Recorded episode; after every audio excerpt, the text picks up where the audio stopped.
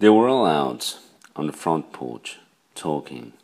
Hemingway, Faulkner, T.S. Eliot, Ezra Pound, Emerson, Wallace Stevens, E. Cummings, and a few others. Listening, said my mother. Can't you ask them to stop talking? No, I said. They are talking garbage, said my father. They ought to get jobs. They have jobs, I said. Like hell, said my father. Exactly, I said.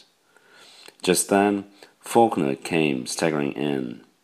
He found a whiskey in the cupboard and went outside with it. A terrible person, said my mother. Then she got up and picked out on the porch. They've got a woman with them, she said. Only she looks like a man. That's Gertrude, I said. There's another guy flexing his muscles, she said. He claims he can wipe any three of them. That's Ernie, I said.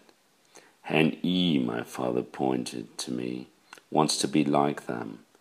Is that true? my mother asked. Not like them, I said, but of them.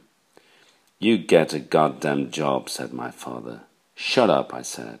What? I said, shut up. I'm listening to this man. My father looked at his wife. This is no son of mine. I hope not, I said. Faulkner came staggering into the room again. Where's the telephone? he asked. What the hell for? my father asked. Ernie's just blown his brains out, he said. You see what happens to men like that? screamed my father. I got up slowly and helped Bill find a telephone.